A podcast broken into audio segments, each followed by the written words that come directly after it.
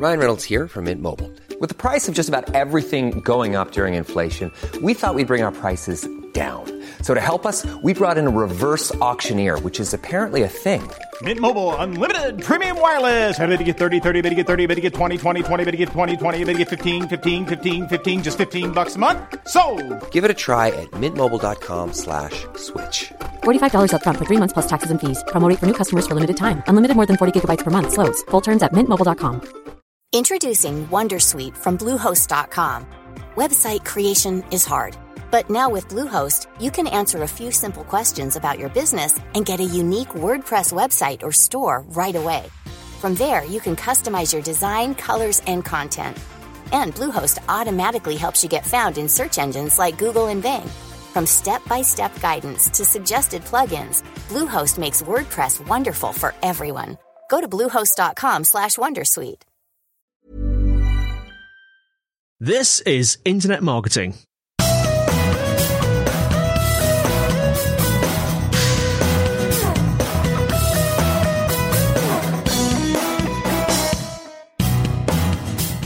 Hello and welcome to the Internet Marketing Podcast brought to you by Site Visibility. I'm your host, Scott Colenutt. And today with me is Michele Linn, co-founder and head of strategy at Mantis Research. And today we're going to be talking about how to create and publish survey-based research. Thanks for coming on. It's a pleasure to have you on. And we were just talking before that we haven't really covered survey based research and producing content off the back of that on our podcast, at least in my recent memory, having kind of managed and hosted the podcast. So I'm really excited to have you on. I've talked about what your role is and that you work for Mantis Research, but can you go more into your background for our listeners? Yeah, absolutely. So I've been in the marketing space for over 20 years, but um, before starting Mantis, I actually worked for an organization that your listeners might know of called Content Marketing Institute or CMI. So for the last decade, I have really been immersed in the content marketing space. Um, I was actually the first person that their founder, Joe Pulizzi, hired back in 2010. So I've written a lot about content marketing, spoken about content marketing, and it was such a joy to manage the editorial at, at CMI for many years. So, long story short, you know, I loved it was my favorite job ever. And when I left CMI, I knew I still wanted to be in the content marketing space but I, the space is crowded. There's so much going on. There's so much noise, and I knew I wanted to do something that was really specific to help content marketers break through all of this noise. And my favorite projects that I worked on with CMI and the ones I saw that performed the best were um, survey based research, which is why we started Mantis in 2018 to really educate and help marketers, you know, create this type of, of content and it's interesting that you talk about that and this is purely coincidence but you know when we are looking to when we look to get guests on our show sometimes we have inbound inquiries and sometimes we reach out to people that we would think would make interesting guests.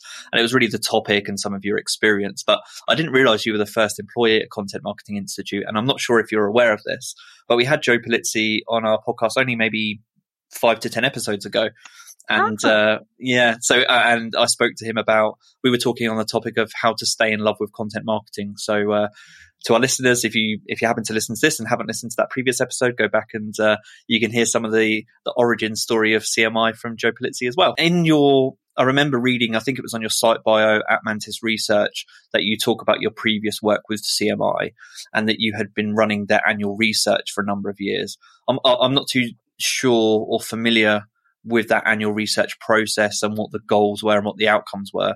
So I'm kind of curious. Could you maybe speak through that? Because I'm I'm guessing ultimately that was a big part of your role. Yeah, I mean, absolutely. So back in 2001, when we launched, you know, CMI as the site, um, the Joe, the founder, he had the foresight to say, you know what, we want to create an annual study where we survey marketers to understand if and how they're using content marketing. The goal of the survey wasn't to say, you know, come to CMI or, you know, spend any money with us, but really what's going on in this space. So um, back in the day, we partnered with MarketingProfs, and they still partner with MarketingProfs every single year. And they ran the first ever, you know, content marketing budgets, benchmarks, and trends.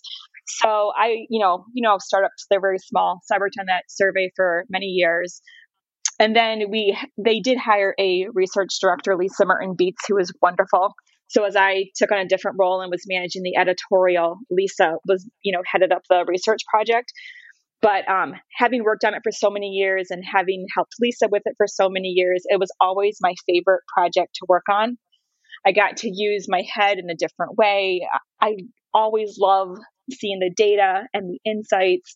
And it was just, and honestly, like when you look back at the content that we were putting out, it was the content that was the best at giving us backlinks.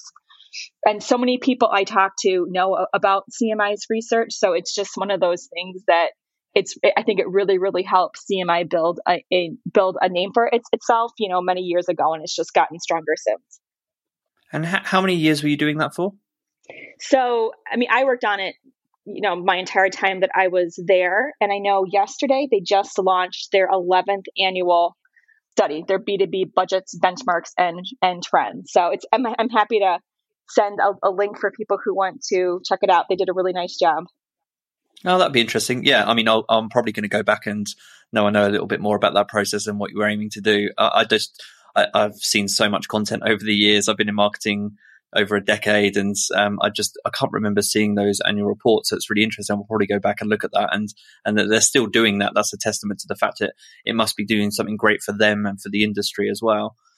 Ultimately, like I said, it I guess there was something in that role, and I can just tell from the, the way you're speaking that you enjoyed that process so much, and you took that into your future career and, and where you are today. And and uh, on on that topic, we're going to be talking specifically about the continuation of that that survey based research process um, and how people can essentially undertake that process in a way that makes the final product, the final thing that they produce, more effective.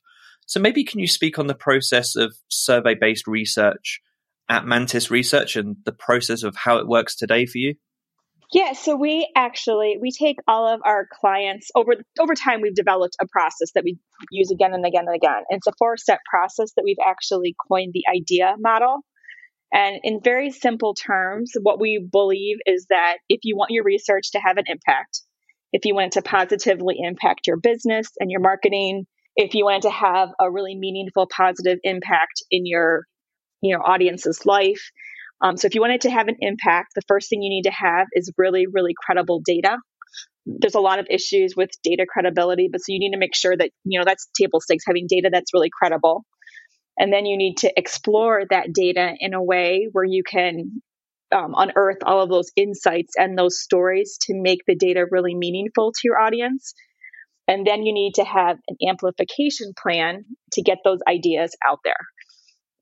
So there's a lot involved in every single step, but the basic premise is if you want impact, you need data, you need story, and you need um, a, a plan for your findings. So we're going to break down because I think this is really interesting, and we're going to break down those three areas in the podcast in a minute. But before we get that far, to help bring it to life for our listeners, can you maybe speak on maybe an end-to-end example if you're able to share company names fine. If you're not that's also okay anonymized. But an example of a company that's come to you for some survey-based research and then maybe speak on the process that you've gone through and then the outcome. Aligned with that i'm curious about where businesses are coming to you or when individuals are coming to mantis research for your expertise. I'm interested to know what typically the end goal they have in mind is. What is it they're looking to achieve yeah, so absolutely. So when I we talk to clients, um, and we actually have them fill out this kickoff form when they do become clients, and I was actually just going through all of that intake the other day to just kind of see like what are those reasons that they want to do research and what outcome would make them feel successful. And there's a lot of different reasons people do research, but it, I think ultimately it's because people want to become authorities in their industry or you know better you know make a, a name for themselves. So for some you know this might be building leads it might be building um, an email subscriber base. For some they want to get credible backlinks and for some they want to get invitations to speak and just be seen as that person in their industry. So i think that there is so much content out there and like you said scott i mean you've been running this podcast you know for 500 plus episodes there's so much information out there. Um, so I think people are trying to figure out a way like how can I actually do something new that will get me known. And I think survey based research, when done well, can work really, really well for it. So, as an example, I mean, we have companies who come to us who are larger companies who have bigger budgets who want to do research. and it works really well. But I I think sometimes it gets overlooked how well research can look for those fledgling businesses out there. Um, because I think it makes a very immediate impact for these small businesses. So, one study that we worked on was with an organization called Typeset. And Sarah Mitchell and Dan Hatch, um, as there's some friends over there too. But what they wanted to do is their organization, they provide content writing services for marketers and, and small business owners. So what they wanted to do is they said, you know, I'm really curious, what does the writing process look like in most businesses? Do people use an editorial calendar? Are they proofreading? What parts of the process are difficult? What's easy? What's working well? And then they wanted to understand what are those who are more successful, who are getting better results? What are those people doing differently? So we put together, you know, and their goal, because they were a new company, their goal was to, you know, bring people to their websites, get backlinks, build their domain authority, get email subscribers, and so forth. So what we did is we put together this survey.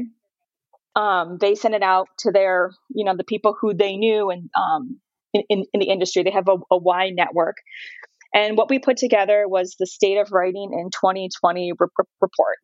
And like I said, as it said, it really dug into what does the writing process look like for businesses in, in 2020. So one of the reasons I like this example because their timing was absolutely terrible. they launched this in end of February, beginning of March, prior to the pandemic. So not not great. Um, but what they discovered was that their um, backlinks, they got tons more backlinks and referring links to their site. Their domain authority um, increased by 10 points in just one month. They saw a spike in their email subscribers. And I know Sarah has been invited to speak at different conferences and events and through workshops and things like that. So this this one piece of content is really helping them, you know, establish themselves and it's helping them build their their brand. And the nice thing is they because they have all of this data, they can also use it in all these different ways to get to have continual content for their business. Mm, that sounds like a, a, study that would, or a piece of research that would be really interesting for a lot of our listeners. So I'd also ask you to maybe send me those links so I can share those in the show notes because that's really relevant to, again, a lot of probably what a lot of people that listen to this podcast are interested in. Um, so thanks for sharing that example. That's kind of brought it to life for me as well. And it's uh, before we move on into those kind of three stages or elements of your process, something that's just come to mind that I'm really curious about. As someone that's involved in that research process, do you have a personal preference about the outcome and what's most enjoyable for you to work on? And um, it's really hard. To, it's kind of a hard thing to explain what I'm thinking, but is it satisfying to work on survey based research that you know where someone has the goal to be an authority or to become an authority and how does that compare to someone that maybe comes to you to utilize your expertise to maybe generate backlinks. Is there a preference for you? So as long as someone and we only work with clients like this the big tipping point for us is if the goal is to get backlinks or to become an authority i'm actually fine with either. I think they both are very valid reasons to do research. And a lot of times clients get get both. The thing that um, you know we I, we made a mistake back in the day, but we only work with clients who want to approach approach research in a very with with a um, curiosity with they who want to lead with a very curious mindset. So, for instance, like those who say, you know what, I mean, we've had people come to us who say, you know, we want to do research that will show, you know, why people need, you know, e- email marketing. I'm just making that up. And those are studies that we never take the punchline should never be your your service or your product instead like what are those things that are on on the minds of of your audience and how can we unearth and uncover new things? So as long as we're approaching research with that mindset to me the the goals and a lot of times you're going to get you're going to get more than what you're planning for it, it's for me it's it's still satisfying. Yeah that makes a lot of sense. And i guess because it's becoming an authority is, I mean, it's something that I hear a lot and talk about a, a, fair bit on this podcast as well. But it's also somewhat difficult to measure, or at least people measure it in different ways. So you could maybe argue that one project, one survey based research project is not going to be maybe enough, and maybe you'll tell me something different, is not going to be enough on its own to help you become an authority. It's a, if you, if you're, if you want to become an authority, you've got to seek longevity as well. So uh, I think what I'm saying is that to, you need to replicate this process and you, to, you need to remain curious and have that curious mindset in order for you to become an authority. And that's where the difference is between becoming an authority over time and then perhaps basing your perception of authority on links or shares or something, which is actually usually just a one off process. Yeah, no, 100%. I, I don't believe in vanity metrics. I right, don't yeah. believe in that type of thing. I mean, I, I do believe email subscriber is a really important goal. And I actually think backlinks from authoritative websites is a is a good goal too. Not not in a smarmy, you know, black hat kind of way, but if you can get really good backlinks of people who link to you because they consider you the source of, of information in your industry, I think that's really, really powerful. But to your point, Scott, if, if you, you can't just publish one study and, and, and consider it done. I mean, you have to use this study as a jumping off place to, to tell many different stories and to have like this be your like rock piece of content, but with all those different, you know, you know, I always think of atomized content, but all those different pieces of content coming out from it. Um, and I know we're going to talk about amplification later, but there's a lot of different ways that you can use your research to continue with that with that curiosity mindset. So it, it's just a starting place, but I think it can be a really good jumpstart if you're looking to start that process. Introducing WonderSuite from Bluehost.com. Website creation is hard. But now with Bluehost, you can answer a few simple questions about your business and get a unique WordPress website or store right away. From there, you can customize your design, colors, and content. And Bluehost automatically helps you get found in search engines like Google and Bing. From step-by-step guidance to suggested plugins, Bluehost makes WordPress wonderful for everyone. Go to bluehost.com/wondersuite. Hey, Dave. Yeah, Randy. Since we founded Bombas, we've always said our socks, underwear, and T-shirts are super soft. Any new ideas? Maybe sublimely soft. Or disgustingly cozy. Wait, what? I got it. Bombas. Absurdly comfortable essentials for yourself and for those facing homelessness. Because one purchased equals one donated. Wow, did we just write an ad? Yes. Bombas. Big comfort for everyone. Go to bombas.com slash ACAST and use code ACAST for 20% off your first purchase. Spring, is that you? Warmer temps mean new Allbirds styles. Meet the Superlight Collection, the lightest ever shoes from Allbirds, now in fresh colors. They've designed must-have travel styles for when you need to jet. The lighter than air feel and barely there fit make these shoes some of the most packable styles ever. That means more comfort and less baggage. Take the super light tree runner on your next adventure. Its cushy, lightweight foam midsole supports every step, and the extra outsole traction gives you the grip to just go for it. The eucalyptus fiber upper adds next level breathability to keep you going all day. Plus, the super light tree runner is comfortable and ready to go right out of the box. So, what can you do in a super light shoe? What can't you do is the better question. And because they're super packable, the real question is, where are you taking them? Experience how Allbirds redefines comfort Visit allbirds.com and use code SUPER24 for a free pair of socks with a purchase of $48 or more. That's A-L-L-B-I-R-D-S.com, code SUPER24.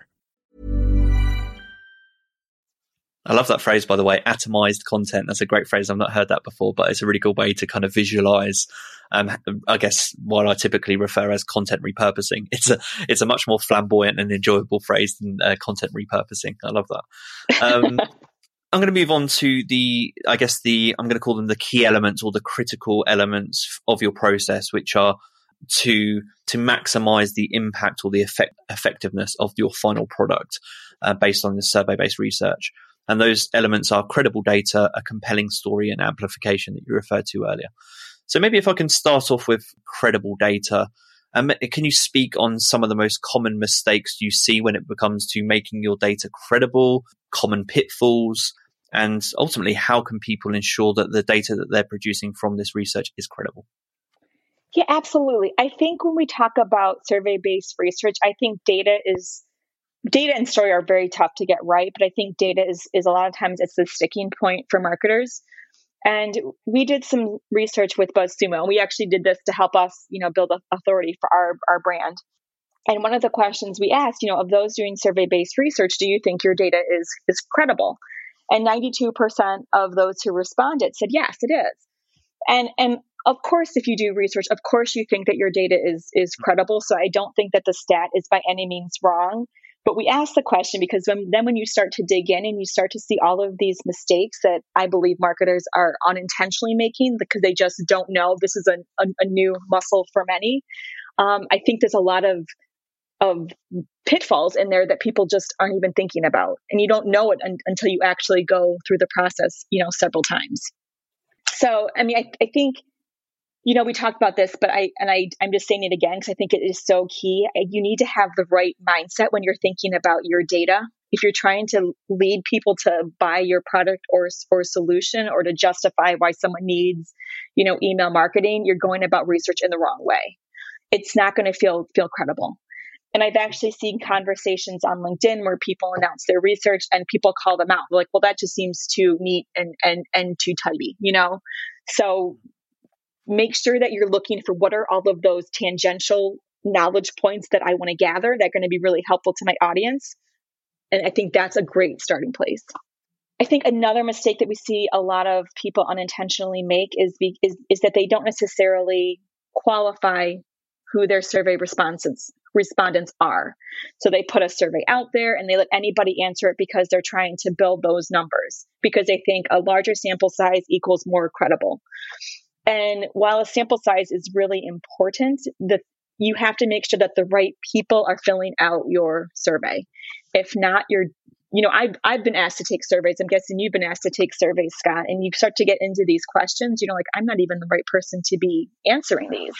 Um, so some people, you just need to make sure that you're qualifying people, um, which we can talk about if you're interested. And you need to make sure that you know you're asking questions so you can say these are the people who who participated in, in my survey. I am interested in that process of um, qualifying survey respondents. The two things that combine that i am interested in are i guess how do you qualify and what's your recommendation for how people qualify survey respondents? Did they profile them? How can you practically do that within some survey platforms if you could maybe speak on that? And i guess it ties in because this question always comes up for me is what is a valid sample size and um, that's something I've never really explored myself. So I'm curious to know your answer on that.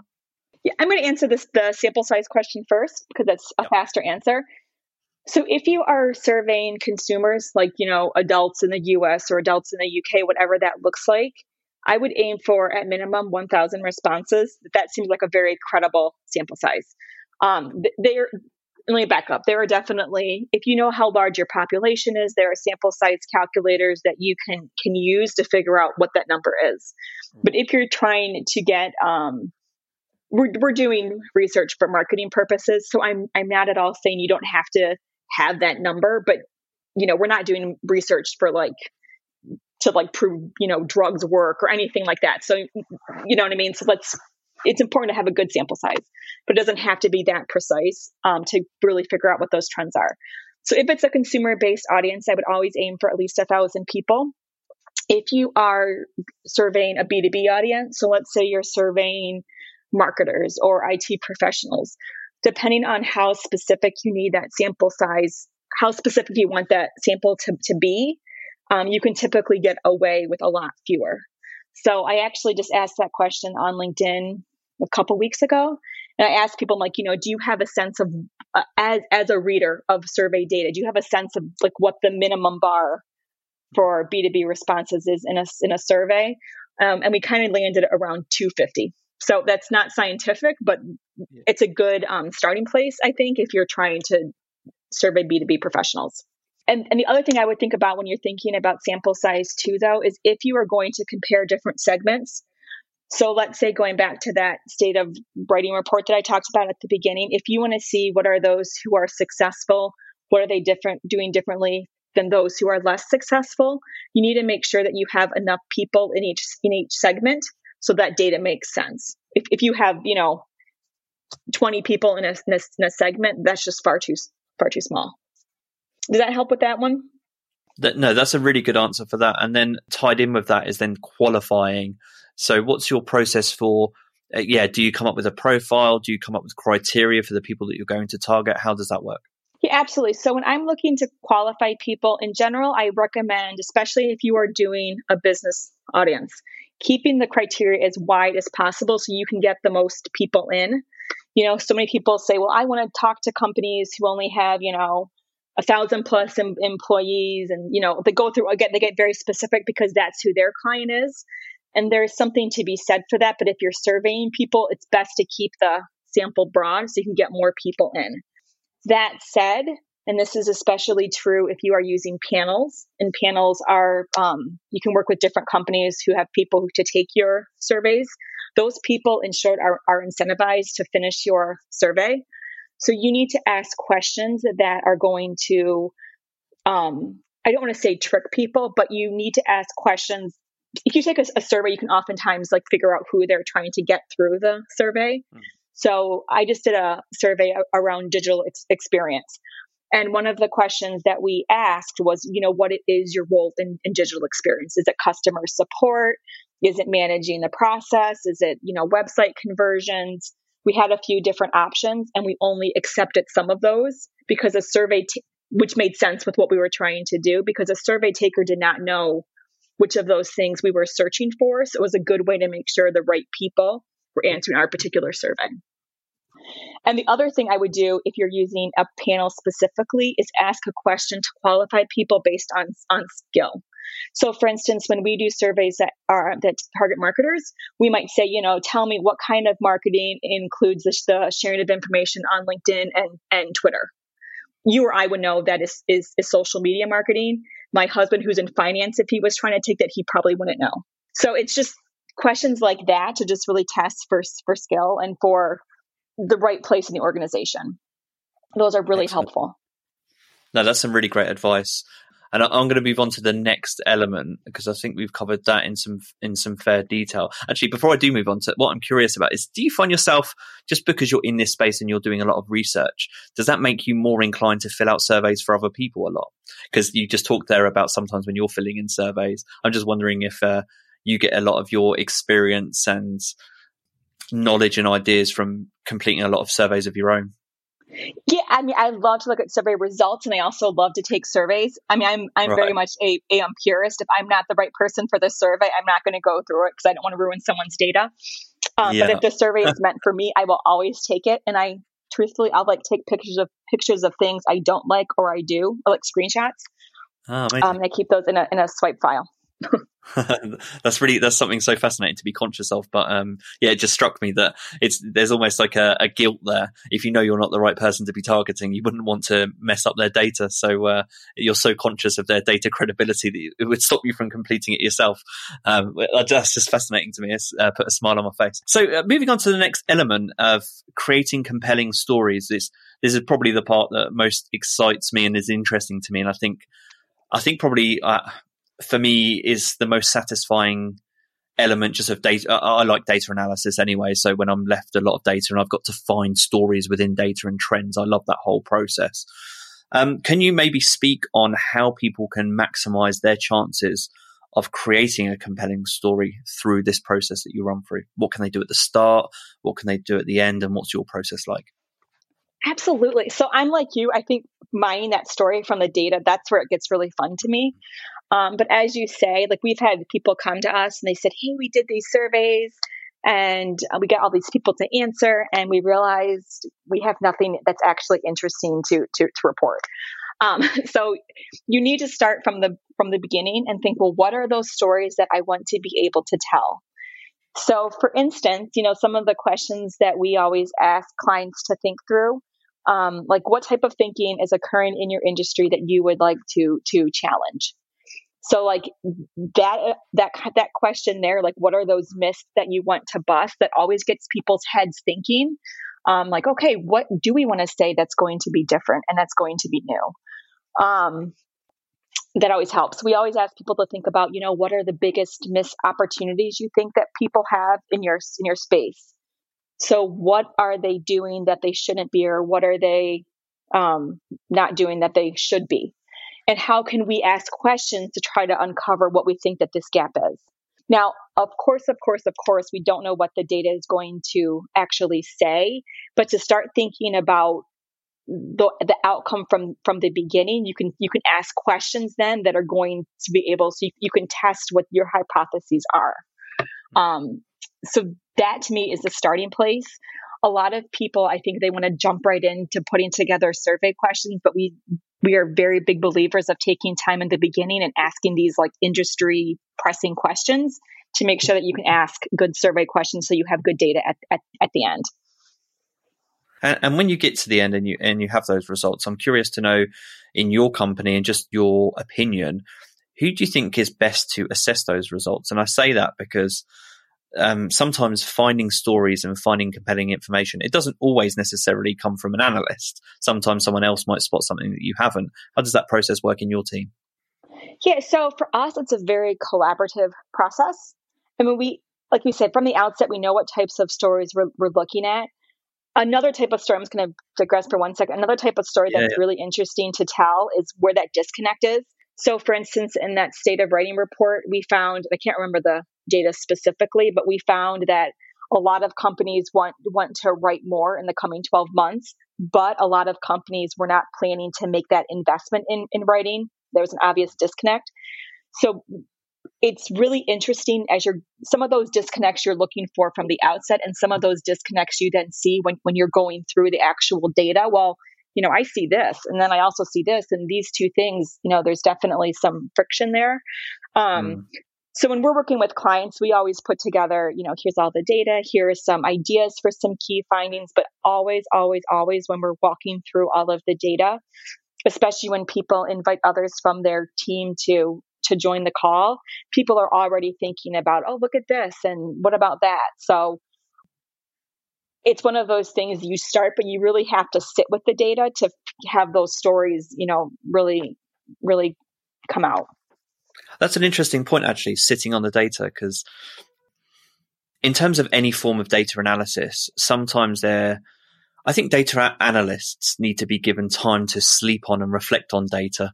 It's kind of something that you need to assess the data, and it's really it's really difficult when I've seen analysts under time pressure uh, because they miss those things that yeah that you that you find through sleeping on data.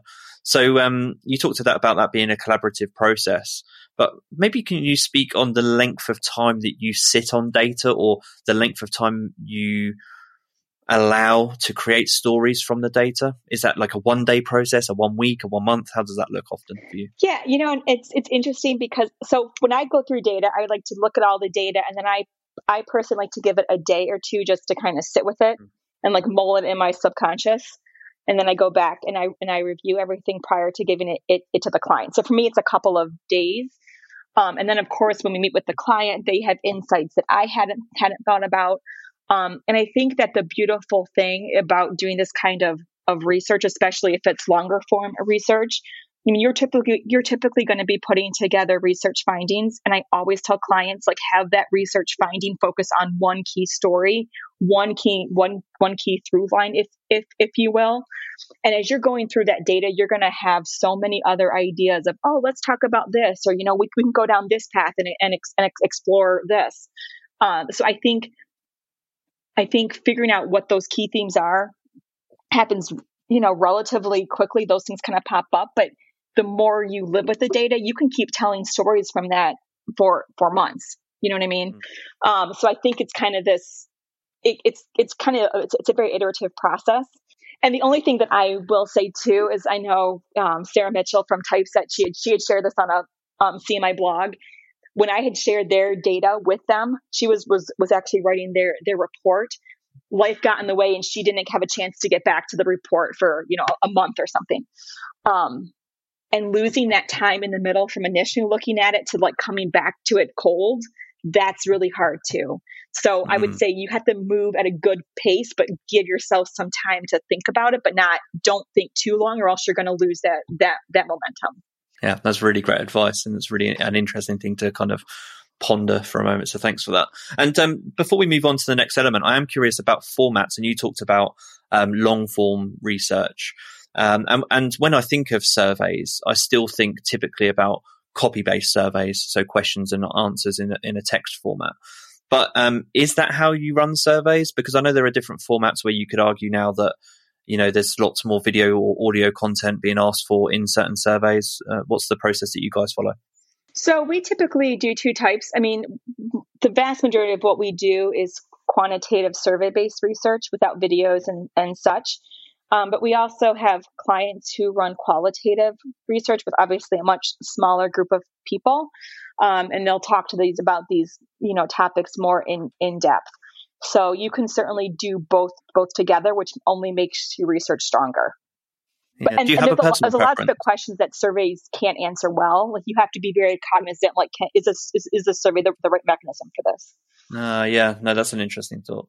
Uh, and sorry, I, I was uh, I interrupted you at the beginning there, but do do you have a personal preference in terms of qualitative or quantitative data and research? I actually think they work really well together. As a Yeah. person who does research, um, I only do survey based research, and I work with my business partner Clare McDermott. Um, she does a lot of survey based research also, but she takes on all of the qualitative projects because she's just great at it. She's like that great interviewer, and she's great at getting all all of, all of those ideas together. Um, I- can do it, but I don't think it's it's not it's not my love. Well, no, that's interesting, and that's the, re- the reason I raised it. And so it's interesting your response there because, again, sometimes, um, well, I just think it's important for our listeners and just anyone that's maybe not familiar with with research is that there is the two fo- there, there are two forms of research: the quantitative and qualitative, and um, and also sometimes it's not a single person that's best at doing both. And like you said, certain skills, interview skills, a data analyst might not necessarily have those skills um, because it requires a different type of person or it might not be their area of interest. Yeah, I just think that's a really interesting. Uh, it's really interesting that you have two different personalities that handle that those two different streams of research, and then you come together. I assume at the end, if you're working on a project that has both streams, and kind of talk through those results, right? Absolutely. And quite frankly, Clare will typically take on the projects that require both. So she's great at doing survey based research too. Um, so that's just how it's typically worked out. But yeah, so it's, it, it depends. And we like different industries. And it's just interesting that we have very complementary interests. So it, it's always just kind of worked out in a natural way. Oh, that, that, no, that is good. That must be really enjoyable uh, kind of environment to work in when you have that. Um, and then moving on to the last element of this process of amplification. So, yeah, I'm curious to for you to maybe provide some examples of how you then recommend how content is is promoted, is amplified, and also maybe can you speak on you use the phrase atomized, yeah, atomized content earlier. Maybe a few examples from some of the research that you've worked on about how you repurpose that content. Yeah, absolutely. So, I, one of the things I think a lot of marketers struggle with, mostly because of time and other priorities, is it takes it's a lot of time and work to get these research projects done. So once you publish them, sometimes you can just feel tired. I think we can all relate to that, and you need to Yep. move on to the next thing. Um, but but what we were and we did some research with BuzzSumo to understand if and how marketers are using research. And this is not a remotely surprising finding, but we did find that those who do more with their research were having more success. So, you know, in just very simple terms, we always, you know, challenge people do at least six different things with the research that that you publish. So, of course, the question is, well, what should I actually do with the research? Um, this again goes back to what your goals are. So, for instance, if you said, you know what, I really want to use this research to to generate leads or to build my email sub- subscriber base, you know, you probably want to prioritize things like doing webinars that talk about the why of the research, or you might want to do um, put together like I've done this for CMI and others, like in our content marketing research. You know, we find that those who have a content marketing um, strategy tend to be more successful than those who who don't. So when I was running that team, I put together a guide on how to document your content marketing strategy. So the research would point to this gated asset, which we would then use to build our email list. So if, if your goal is to get leads, you know, think about what are those things that I can do from this research that are actually going to generate leads and prioritize those things. But if your goal is to say get, you know, good backlinks, a lot of times those lead forms can stop people from getting backlinks. Um, so as as a tangent, I always recommend having a landing page or a blog post or something that people point to. Pick one spot, and have everybody point there, even if you even if even if something is is gated. Um, but in any case, let's let's say your goal is to get backlinks. Well, in that case, you probably want to focus on things like writing guest posts for other publications with higher um, um, d- domain authority, or you might want to, you know, share it on social media, or you might want to, you know, do any of those other things that are going to drive traffic to your website. So it really is a, uh, it really is an it's depends answer, but again, prioritize what you're going to do based on what your goals are. Yeah, and I know this. Uh, I've I've seen um, just in the sharing of notes prior to this podcast, and I was going to ask this question anyway. But you always have some, well, not always. Sometimes there's this moment at the end where you have this great research, you have some really compelling stories, but then perhaps people haven't factored in budget or time or resource to then amplify this content. So, can you maybe share a few examples of some cost-effective ways of amplifying content? Um, if people don't have much budget to spare at the end of this process? Absolutely. Um, so I think there's a lot of things that you can do. Some things are really simple. Like you can make sure that you could take all the charts. Let's say you do quantitative survey based research and you're going to have tons of different charts from that. You could take all of the charts that you created. Um, there's a certain size that we always use that I can share with you if you would like. Excellent. But you know, there's a we always put all of our charts in a very certain size so it can be shared across different social channels. And then you can package up those charts and put them in, in a in a zip file and you can attach them to your blog post or whatever to make it really easy for people to share that data. You can do things like reach out to influencers in your space, share the research with them, say, hey, I'm, I'm curious on your thoughts. Can I use your quote in our blog post or on social? Um, it's a great way to get the research out in, in, in front of others, and they might be more likely to share that research too. Something that I've been experimenting with a lot lately is is LinkedIn. So I love to look at the findings of your research as a starting place for a conversation to dig in more. Mm. So one of the things, like this is an example, I did a we did a study about thought leadership. Like what is thought leadership? What does it actually even mean? It's such a, a loaded term. Um, so I partnered with Andy Crestodina from Orbit Media as well as SurveyMonkey. And we asked all these different questions about thought leadership. And one of the questions we asked was Is the quality of thought leadership impacted if it is ghostwritten? And it was really interesting because about half said yes and about a half said no. So this was another study that I published. I think it was the week of, of the pandemic. So it was a, another great timing. Um, so after I kind of got my out of my headspace, probably in August, I went to LinkedIn and I, and I asked the, the question, you know, this is what our research found. You know, hey, linked LinkedIn users, do you think that the quality of research is impacted if it's if it's ghostwritten? And so many people responded. They had passion about it and it led to more LinkedIn posts, more in engagement, and so forth. So, if we ever do another study about thought leadership, we can use a lot of that information to ask deeper questions. Um, and I was even thinking about doing a study around ghostwriting because so many people had so much passion. So it's just, it, it, it was totally free to do, but it, it spurred such interesting conversation. And as a marketer, it really in, invigorated my energy around stuff because people actually cared, you know? So it was just, it's a, I think it's a great way, way to share.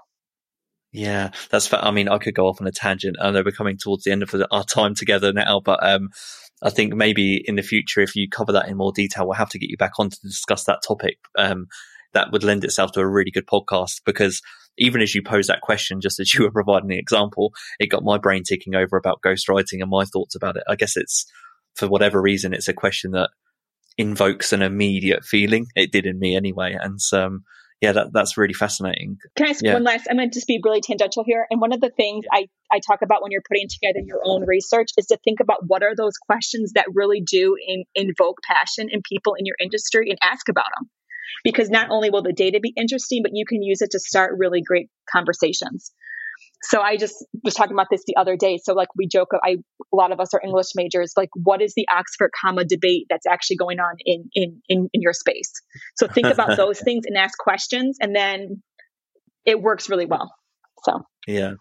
No, that's amazing. Thanks for that. And yeah, um, do do do follow up and share some of that um, research in the future. I'll be curious to see that. Before we do close out, um, I'd love for, you, for any final pieces of advice from you for our audience on how to maximize the impact of any survey based research they might be considering doing. So, um, any further resources you'd like to share? Final thoughts?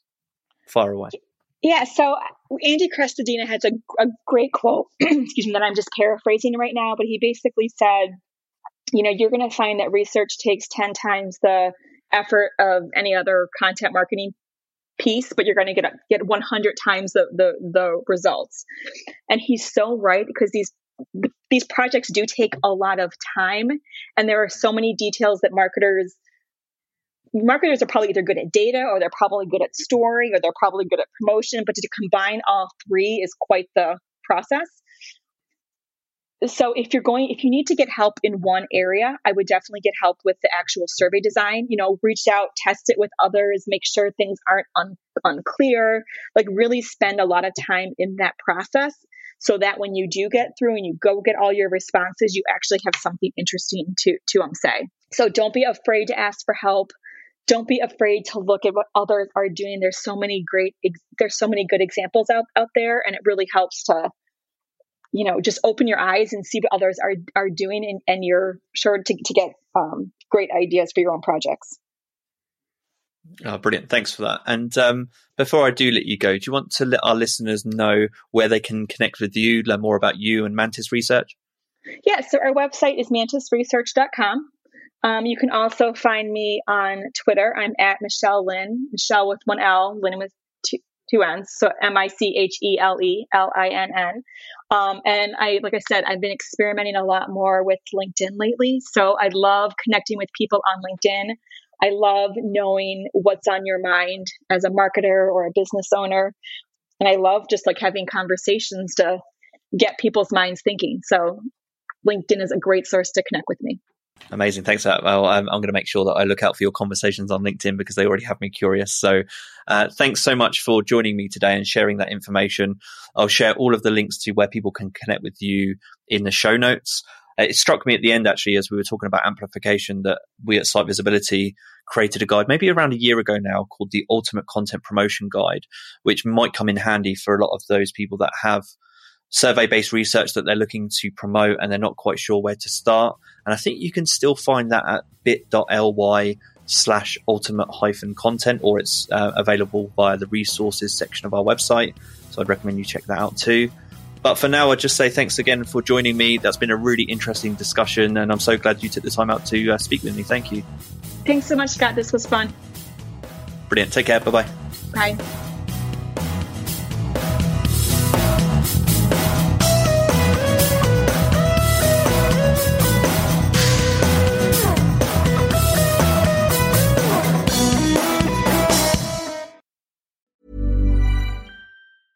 Selling a little or a lot? Shopify helps you do your thing however you cha-ching. Shopify is the global commerce platform that helps you sell at every stage of your business. From the launch your online shop stage to the first real life store stage, all the way to the did we just hit a million orders stage. Shopify is there to help you grow. Shopify helps you turn browsers into buyers with the internet's best converting checkout. 36% better on average compared to other leading commerce platforms because businesses that grow grow with Shopify. Get a $1 per month trial period at shopify.com/work. shopify.com/work.